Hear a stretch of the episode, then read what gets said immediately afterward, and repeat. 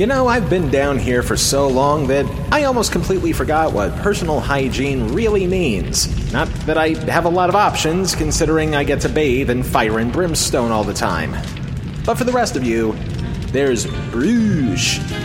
Brüush is an electric toothbrush that will change the way you think about brushing your teeth. With powerful sonic technology and ultra gentle bristles, the Brüush redefines what it means to have super clean teeth. It's like that feeling you have when you just left the dentist. A fresh, whole mouth clean every single day. Right now, our listeners get 15% off their total purchase with code POD15. Follow the link on our social media feeds and enter the code POD15 to get your exclusive discount and upgrade to your oral care routine. And if you're wondering why it's called Brüush, that's because it's got that U with the two dots on top of it. Just, just so we're clear there.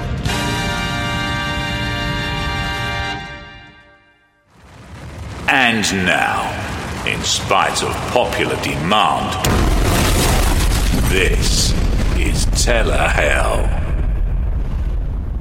With apologies to two of my biggest influences, both Victor Lewis Smith and Jonathan Wolford, I would be remiss if I didn't borrow a certain tune that the two of them put together for the purposes of introducing this and any other episode where we talk about a failed TV pilot. Hit it! And now it's time. Now it's time to show the secret films. The stars. The stars. Hope we never see. Shows that failed, derailed, and never made it to our screens. We bring you the pilots that. Yes, it's time once again to take a look at some television that never was. Even though it just had enough going for itself to maybe make it onto somebody's fall schedule. And while some of the failed TV pilots we've covered in the past failed for various reasons, this one may have had more nuanced reasons as to why it failed. If Clarissa already explains it all, how can she possibly explain more? Through psychic power? Alien intervention? The girl who explains it all is all grown up now. But as she entered adulthood, what else was there left to explain? We'll find out as we ourselves explain why this show never made it to a series. In Telehell.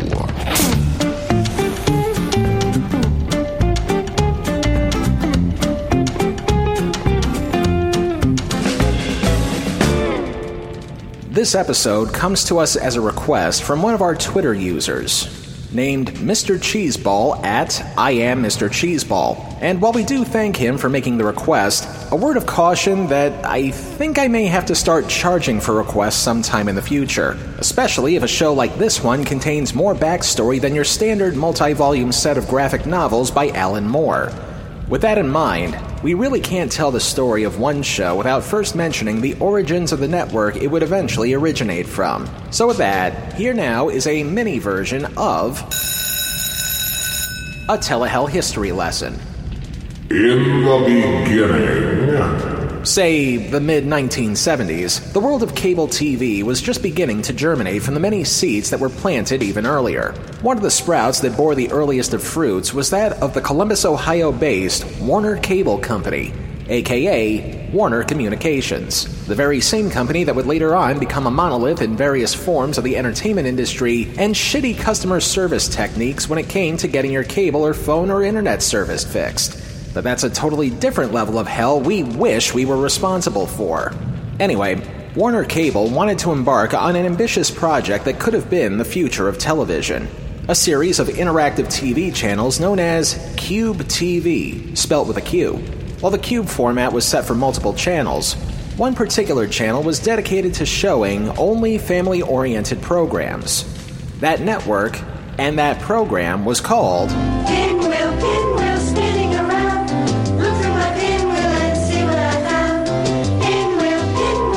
As time marched on, the QUBE TV experiment looked promising, but ultimately went belly up by the mid 1980s. But a number of its components wound up migrating to other Warner Communications owned projects, including various educational channels, a dedicated weather channel that predates the real Weather Channel, and another channel that would air music television 24 hours a day long before MTV was ever a thing.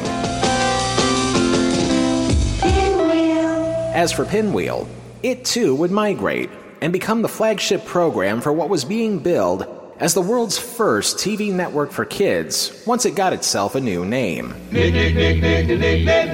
Whoa, whoa, whoa, whoa, whoa, whoa, whoa, whoa. Whoa, you're getting way ahead of me here.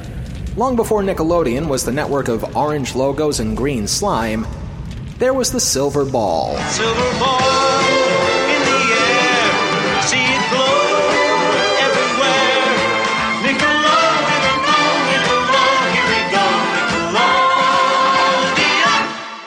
From 1979 up until the mid 1980s, Nickelodeon was, by all accounts and purposes, still a network aimed at a kid's audience, but not the way that they would eventually become. It would essentially be the cable equivalent of PBS, with largely educational programming and vintage TV reruns throughout the day. Nothing that would set the ratings on fire, but would actually manage to stick around as a bit of a utility channel of sorts for the young ones. By the mid 1980s, however, all that changed. Now you can play it. The powers that be at Nickelodeon decided to overhaul the channel dramatically. Gone were the educational shows. In came shows that were brighter, more colorful, full of slime, and more importantly, shows that actually related to an audience of young people. Everything from game shows to Nicktoons, and yes, even sitcoms aimed at kids.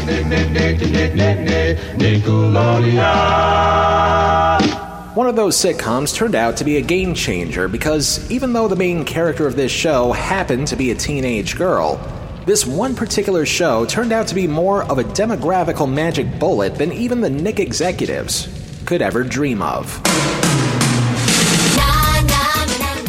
On March 23rd, 1991, Nickelodeon's fourth original live action sitcom debuted.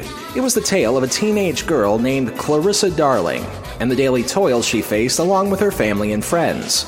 The show was the brainchild of one Mitchell Kriegman, veteran TV writer and featured player on season 6 of SNL. You know, the good season. The First time I've ever been shot in my life. I'd like to know who the fuck did it. Kriegman sought to create an offbeat, trend setting character living a typical teenager's life, but who did not fit the stereotypical representations of teenage girls on television at the time. Kriegman said, quote, I thought that if other people knew what was going on in a 13 year old girl's mind, it would be cool. They really are experimenting at that age. End quote. And so, for four years, 65 episodes, and a good chunk of time staring into the camera to break the fourth wall, Clarissa, played by Melissa Joan Hart, no relation, would not only explain it all, but do so in a way that felt more relatable to practically any and all teens and tweens that were watching, compared to other sitcoms. After those four years, Melissa would leave Clarissa behind. But then, Melissa got acquainted with someone named Tiffany. This is CBS. For a good chunk of its existence, CBS, aka the Tiffany Network, perennially saw itself as TV's number one network, with enough classic programs to fill up a series of museums with network founder William Paley's name on it. But sometime during the late 1980s and early 90s, once Paley passed away and ownership of the network changed hands several times, CBS's fortunes began to wane. Sure, the network still had a couple of hits on its hands, but not enough to retain their position as a number one network for many years. Making matters worse, by the mid 90s, the network would see a period of freefall after losing the rights to pro football, as well as their remaining lineup only really being appealing to future flatliners in nursing homes. In short, CBS was having a hard time trying to appeal to the money flowing 18 to 49 demographic that wound up migrating to the rest of its competition. For their 1995 TV season, CBS would undergo a major change to its identity and its programming in an effort to play catch up with ABC, NBC, and Fox's own Fountain of Youth. And not unlike many aging boomers going through a midlife crisis, the changes they made were about as subtle as hurricane force winds blowing out the candles on a birthday cake. And while the details of that advertising atrocity is a story for another pay rate, the programming that tried to occupy the network that year tried to do the same thing. Be hip. Be edgy. Be what the kids were into. With that kind of logic in place, CBS felt that bringing in one of those shows that the kids were into over to the adult table felt like the sensible thing to do. And since Clarissa pulled in reasonably good numbers by cable TV standards, even in reruns, the network of the Eye thought the time was right for Clarissa to grow up. Of course, if this was to be a brand new series, there would also be a brand new series of circumstances and characters to go along with them. Gone were Clarissa's family and her best friend, Sam. Oh, right, I forget that happens every time we mention his name. Anyway, for this continuation, Clarissa would be heading off to college in New York City, and at the same time, undergo an internship at a major newspaper. You know, back when they were still relevant. In lieu of family and friends, Clarissa would now be surrounded by the likes of potential future co workers at that newspaper, one of which includes our returning champion, Robert Klein. Children think that on school hours the rest of the world ceases to function. You know, so they're amazed. Look at that, a car. I never seen. Look, a lady at 2.15, a dog. I thought they only come out at 3. you know. Teaching children. Long before he tried to be the saving grace on Bob Patterson, Klein tried to add a little gravitas to the pilot as newspaper columnist Hugh Hamilton. Rounding out the cast were a collection of stage performers, led by the likes of Lisa Gay Hamilton, also no relation, Chris Coburn, and Marian Seldes. Original show creator Mitchell Kriegman would return as this pilot program's co creator, along with an up and coming writer of shows aimed towards tweens, future Lizzie McGuire and Andy Mack creator Terry Minsky. The pilot was made for the 1995 96 TV season, with the hopes of CBS picking up the show for that year. But, as we've indicated at the beginning, clearly this is. But just because the show wasn't picked up doesn't mean the story ends in 1995. Shortly after the pilot was rejected, Nickelodeon was in the middle of one of their annual Big Help marathons promoting cleaning up the places where you play. During one of those big helpathons, a lost recording would be recycled for a one night only occasion. And thanks to the magic of mechanical reproduction, we'll take a look at the show CBS threw into its own recycling bin. After the break. Hey, I don't want to be a copycat. Copycat. Copycat. I like to do my own thing. Do your own jazzy thing. With jazzy jewelry and new jazzy accessories. I can make jewelry you can't find at the mall. Funky sand jewelry. And cool stuff for my hair you can't buy anywhere. Now my diary is extra personal and it's all original, just like me. Jazzy jewelry and new accessories. 12 cool kits, each sold separately. From Crayola.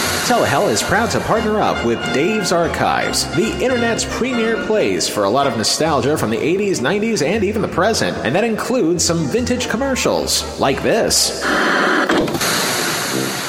It certainly is a big bun. It's a very big bun. Big fluffy bun. It's a very big fluffy bun.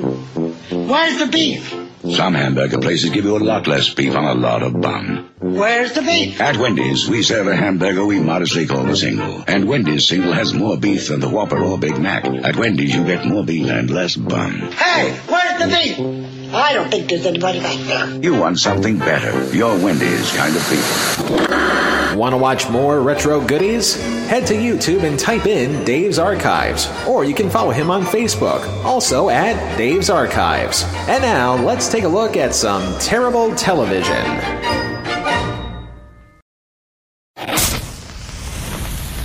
October 1st, 1995. The Cleveland Indians win 100 games in their season, only to blow it in that year's World Series.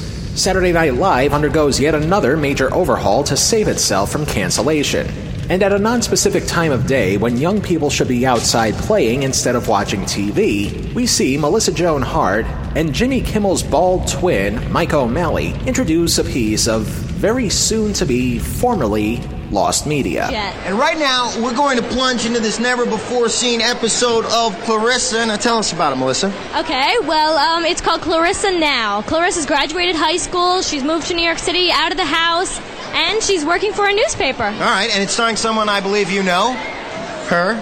So let's watch Clarissa Now. A very unassuming introduction as we get to the actual start of the program. Where Clarissa may be just a little too enthusiastic to be riding a New York subway, even by 1995 standards. If anyone had ever told me, Clarissa, darling, when you're 18, you'll be living in New York City and working at the New York Star Chronicle, I would have said, Hello, are you mental? But as it turns out, I am. College not even a minute in, and I have to call a timeout. Speaking as a resident of the New York metropolitan area when I was alive, Nobody should be this enthusiastic about riding the subway. I mean, sure, when you're on it for the first time, there's that initial curiosity factor, but after several dozen times, it's just a train in a tube that malfunctions like clockwork. Not to mention the fact that even though Clarissa breaking the fourth wall is sort of her best known characteristic, in the real world, if you were to speak to yourself on the subway in New York City to no particular audience, the rest of the strap hangers would probably call the Crime Stopper hotline just in time for cops with a straitjacket to be awaiting you at your next stop. But then again, I have to remind myself to suspend disbelief whenever watching these shows. Isn't this great? Everywhere you go in New York, tons and tons and tons of people. Not just any people. The coolest, most fascinating people in the world. Honey, get your hand off of my butt. On the plus side, the show does have another piece of familiarity attached to it aside from Clarissa Clarissa's theme song. Now with a bit of a 90s slow jam slash jazzy groove to it.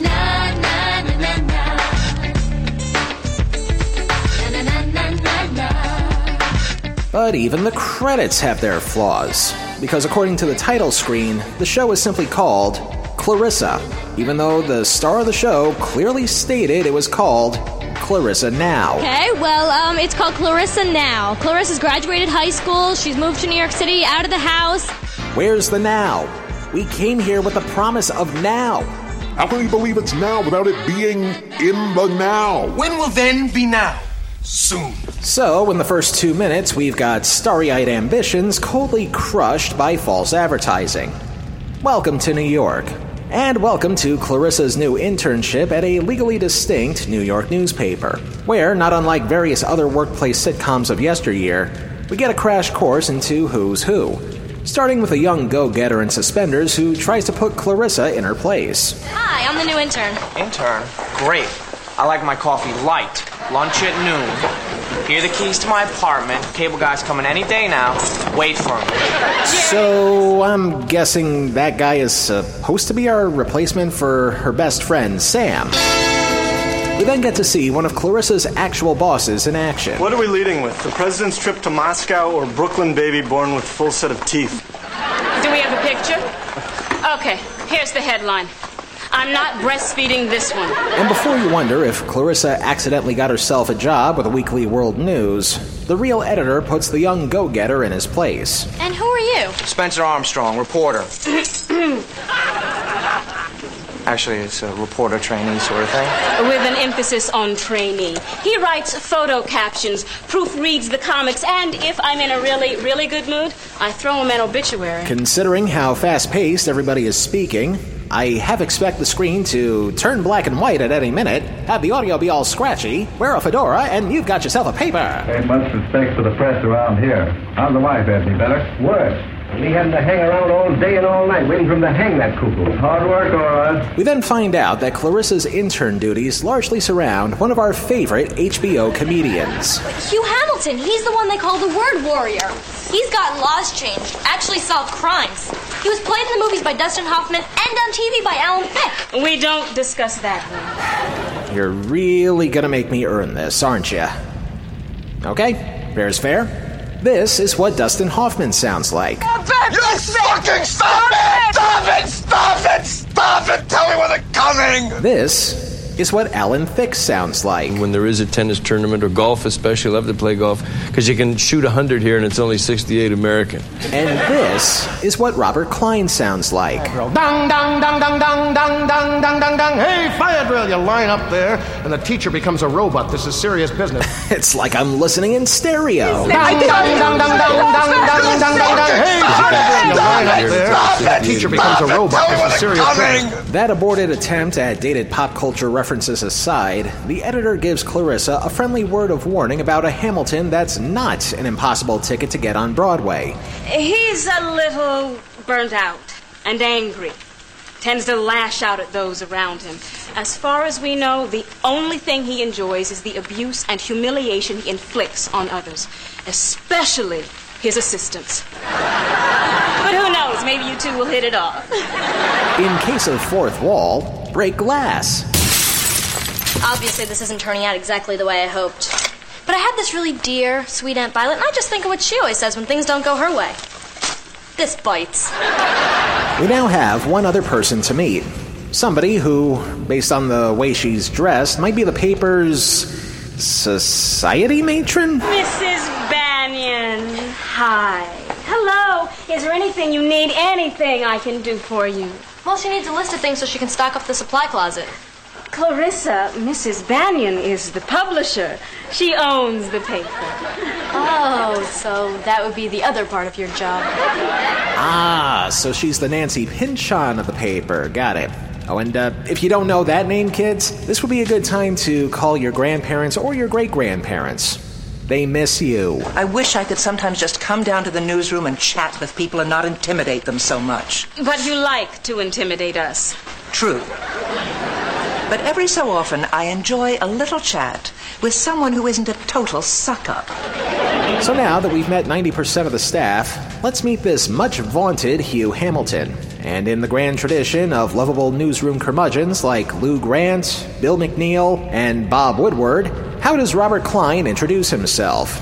I could have hired Breslin. No, I said I've got Hamilton. You've certainly made me look like a fool. Don't blame me. I'm not the one that puts on your makeup. A friendly reminder this is supposed to be a show that would appeal to young people on CBS, which, saying that out loud now kind of sounds like I'm trying to mix a combination of Imodium with laxatives.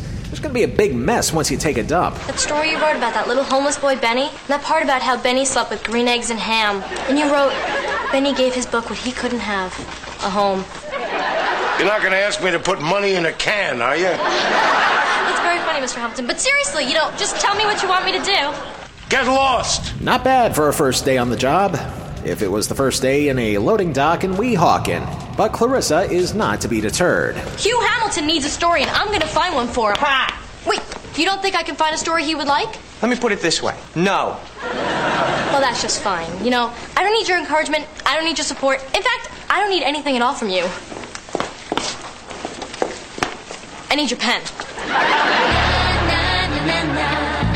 Act 2 begins with Clarissa determined to not only do her job well, but also score some brownie points with Robert Klein, hopefully without losing college credit or her sanity. I've been writing this column, uh, let's see, five times a week for 22 years. What is that, five, 6,000 columns, all by myself. This is the first time anyone's come to me with an idea. Isn't that incredible? In just a short time you've been working here. How long has it been? Three and a half hours? Basically the running time of an Oliver Stone movie. Because, sure, the hip young viewers out there will certainly understand an Oliver Stone reference. Uh, okay, to be fair, this aired around the time Natural Born Killers was out, so I do gotta give them one courtesy point. But that's it. Clarissa then brings in a random hot dog vendor who bears a striking resemblance to a man who raised two sons named Pete. Maybe he will be the inspiration that Hamilton needs. You sell hot dogs from a pushcart, 45th and Madison. Uh, yeah, that's me. Which you say are all beef, which they are not. However, you did manage to send two kids to college on those not quite beef dogs, which actually is an accomplishment. Of course, you tell 200 people a day about it, so it's hardly being exclusive. You have your point, Vernon. You know, Mr. Hamilton needs exclusives, but thanks for coming by. Oh, for the love of. Homer, show us how a joke about a hot dog vendor is supposed to work. I won't rest until I've gotten a hot dog. Homer, this is a cemetery. Hot dogs! Get your hot dogs here! Woohoo! What do you do? Follow my husband around? Lee, he's putting my kids through college. Bring in the next victim. This is Linda. Let me guess. An actress. and you gave yourself five years to make it, most of which was spent waitressing and dives, and time was running out. And then you got cast in a Broadway musical, didn't you? It's only an understudy role, But you're going on tonight for the first time, huh? You on Broadway, nothing can stop you now! On the plus side, if that were to take place today, she and hundreds of other stage performers and crew members would probably be in the same boat due to a pandemic related lack of work that will hopefully pick up by September of 2021. Fingers crossed. Next! You're gonna love this one. Well, if it isn't my friend Murray the Roast. You mean you already wrote about Murray? Yes, but how could you know that? It's only one of my most famous stories, reprinted every year at Christmas. It was made into a TV movie and won its time slot. Thanks, Murray. I think we're done here. Uh. What was the joke? A guy is dressed head to toe in tinfoil or paper or receipt? It's hard to tell because it's a shitty copy of videotape I found in Hell's Gift Shop. And he goes by the name of Murray the Roast. And this is supposed to be a Christmas story. You know what? Jokes don't need to be explained anyway. I mean, if they were, it would stop being funny. Except it wasn't funny because it didn't make any sense. A man dresses up in something. I'm gonna go with tinfoil. Calls himself Murray the Roast. His backstory, which, by the way, we never dive deeper into, republishes at Christmas and is also the basis for a successful TV movie? Did I drink the Windex again thinking that it was my absinthe by mistake? Well, if it isn't my friend Murray the Roast. You mean you already wrote about Murray? Yes, but how could you know that? It's only one of my most famous stories, reprinted every year at Christmas. It was made into a TV movie and won its time slot. Thanks, Murray. I think we're done here. I'm sorry. Uh, I normally don't do this, but this 20 seconds of screen time is like something you try to decipher in an archaeological dig. You see that it's something, and you want it to be something of significance. But after all the dusting, renovation, research, and expert opinions, you still can't figure out what this is and where it fits into past societies. So now, in an effort to make sure my brain has been replaced by generic brands of cat food, I must now try to figure out the meaning of Murray the Roast before we do anything else with this pilot. Well, if it isn't my friend Murray the Roast. His, his, his, his name is Murray. He's, he's, he's dressed up in something that's hard to tell because of poor video quality. you already wrote about Murray? Yes, but how could you know that? It's only one of my most famous stories, reprinted every year at Christmas. He, he, he calls himself a roast. It was made into a TV movie and won its time slot. And his story is always told at Christmas. Reprinted every year at Christmas. Every year at Christmas. Christmas. Christmas. Christmas. Does he have friends that are cannibals that try to eat him every year? Thanks, Murray. I think we're done here. No, no, no, no. This is network television. That wouldn't work. Well, if it isn't my friend Murray the Roast. Does he go from door to door to give roasts to the needy families of New York? Or Murray the Roast. Murray the Roast. Murray the roast. Did he just stop taking his meds and doesn't realize who he is anymore? You mean you already about Murray? Yes, but how could you know that? It's only one of my most famous stories. Who are you, Murray the Roast? I need answers. You can't just show up for 15 seconds and then just not. Please stand by while our host regains his sanity. Why would you dress up like that and call yourself the Roast? I know Soylent Green is exactly one year away from now, but th- th- this is 1995. It still doesn't make any. Please stand by while our host regains his sanity. This broke me. I swear. This 15 seconds of television just broke me. And Please stand by while our host regains his sanity. Na, na, na na. na na na na na na. Na na na na na.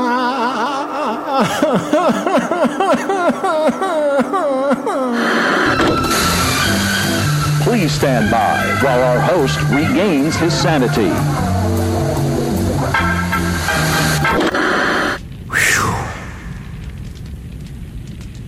That's odd.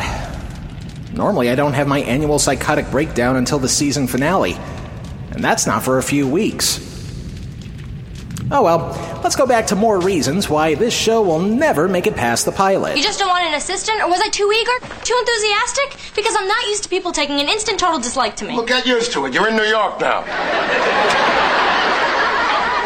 Well, since we're obviously not going to be working together, I just want to say goodbye.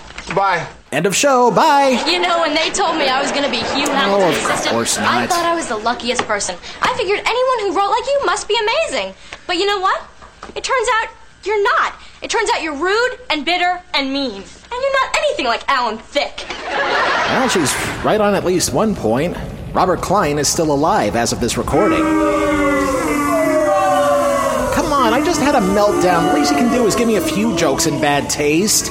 Clarissa tries to make sense of all that's happened, only for her new co workers to let her know that she was Hamilton's unwitting muse. This is Clarissa's New York, and I have just one piece of advice for her move.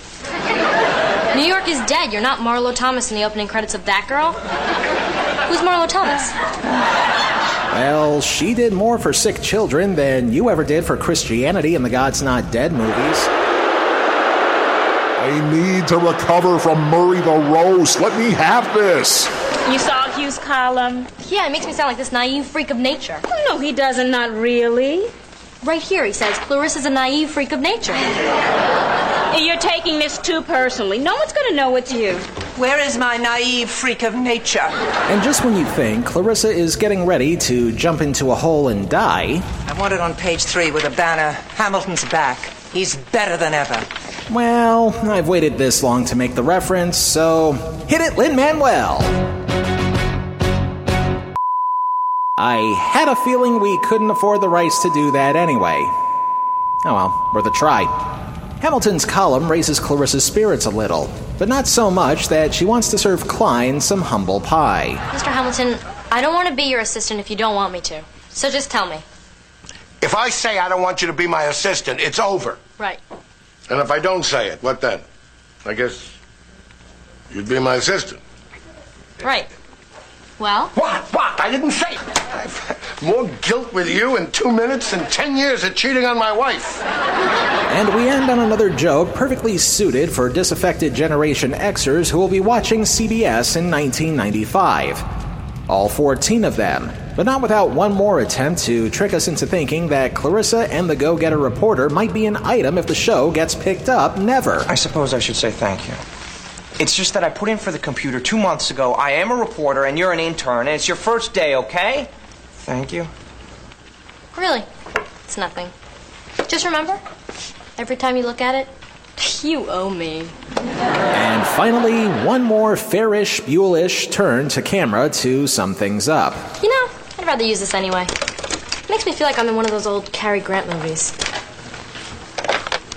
Hello, sweetheart. Get me a rewrite. Yep. This is so cool. Ah, to only be that optimistic during my teens and 20s. What they don't tell you, though, is a metric ton of student debt, credit card debt, overpriced rent, daily commuting nightmares, deciding between a street cart pretzel or a street cart hot dog for lunch, then making the same decision for dinner, high blood pressure, getting squeezed on the subway, and losing your personal items on the Uber ride home, up to and including your apartment keys. But I'm sure they're saving all those stories for the second episode. So, where does Clarissa do her explaining in Telehell? Series creator Mitchell Kriegman famously instituted an arbitrary no wearing purple policy on the set of the original show. Wearing purple should be the least of her problems in our nine circles. Limbo, lust, gluttony, greed, wrath, heresy, violence, fraud, treachery. Obviously, it's a pilot that never made it past its first show. And before you call a flag on the play, yes, I'm aware that they're talking about a possible sequel show coming to a streamer near you. But as of this recording, nothing has come to fruition as of yet. And even if it did, I doubt we would even want to see an adult Clarissa's life at a newspaper since most of them are dying off anyway. So let's not waste any time putting this version of Clarissa in limbo. The cheery disposition Clarissa gave off clashed with all the mean spiritedness of some of the characters, including the young go getter and Robert Klein, who was and still is as much a part of New York as Smith's Bar on 44th and 8th. But having worked in New York for many years back when I was among the living, yes, there are jerks, but nobody I've seen that would want to tear you apart limb from limb like some of the other characters tried to do. Yes, it is competitive in the real world, but I still gotta take points off for a lack of authenticity, so I gotta mark it for fraud. As long as we're on the subject of mean spirited characters, let's also not forget the people who were watching the show, who I'm sure were glad to see their favorite teen heroine back on TV, but not like this. Not even Clarissa herself, as per this 2018 interview with the Huffington Post. CBS was known as like the old man's network, and they were like, let's bring some youth to it, let's bring Clarissa to CBS. So we shot a pilot, and the pilot was uh, Clarissa, I was going to say Sabrina. Clarissa goes to college um, in New York to become a journalist, and it's her internship um, at, a, at a newspaper. And um, so we shot one episode, a pilot, um, with some really talented, fun people, some Broadway stars, and, and it just didn't it didn't really have the feel of Clarissa. So it didn't really take off. The network decided not to make this show, not to go forward with it. And when people found out about it recently, they've been pretty upset that it didn't go forward. But it wouldn't have been the same show. I don't think people would have liked it as much. If you wind up not giving the audience what they want, they're going to turn off the TV and rap. So perhaps CBS was doing everybody a favor by passing on the show.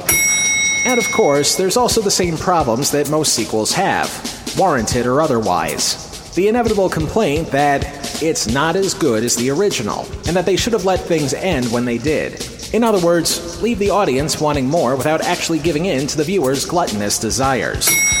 Or finding and reading poorly written erotic fan fiction involving Clarissa and her best friend Sam. Further proof that Rule 34 is probably one of hell's greatest achievements. Clarissa, aka Clarissa Now, earns 4 out of 9 circles of telehell. And now that I've re upped my prescription to citalopram, it's time to get back to more pressing issues. Like, what was the deal with Murray the Roast? I've seen throwaway gags in my lifetime, but this one's gonna keep me awake forever. Is he one of those street dancers you see in Times Square? Was he a guy who stayed in a sauna too long one day? Was he a joke writer for the Dean Martin roasts? Was he the inventor of one of those workout suits that you look like a mylar balloon, but then you sweat a lot as you move? Was his last name Rose, but people spoke to him with a speech impediment and he thought Rose sounded like roast? Was he one of Bill Murray's long lost brothers and got so lost in the shuffle that he decided to carve out his own identity? Does he just like meat? This broke me. Uh, that broke me. I'm. I'm done. Next time on Telehell. We don't guarantee much around here, but what we can promise you is that this next episode will be 99.99% laugh free. I mean, you're sitting in your house, you look out your front door, there's a CBS field generator out there, six trucks, Mike Wallace got a portfolio this thick with your name. Get the hell out of there. Until then, If it's not in Telehell, it's not worth a damn. Telehell was written, produced, edited, and narrated by me, Justin Hart. All clips used in this program are protected under the Fair Use Doctrine of the U.S. Copyright Act of 1976, and all clips used come courtesy of their respective companies and owners. Some of the music used in this program comes courtesy of YouTube and their audio library service. Telehell is a production of Horton Road and is distributed by Libsyn. Now that everybody is getting mysterious chemicals injected into their arms, that can only mean one thing it's almost safe to socialize with people again. So, why not get a head start on that and follow us on our social feeds? Twitter and Facebook, both at Telehell Podcast.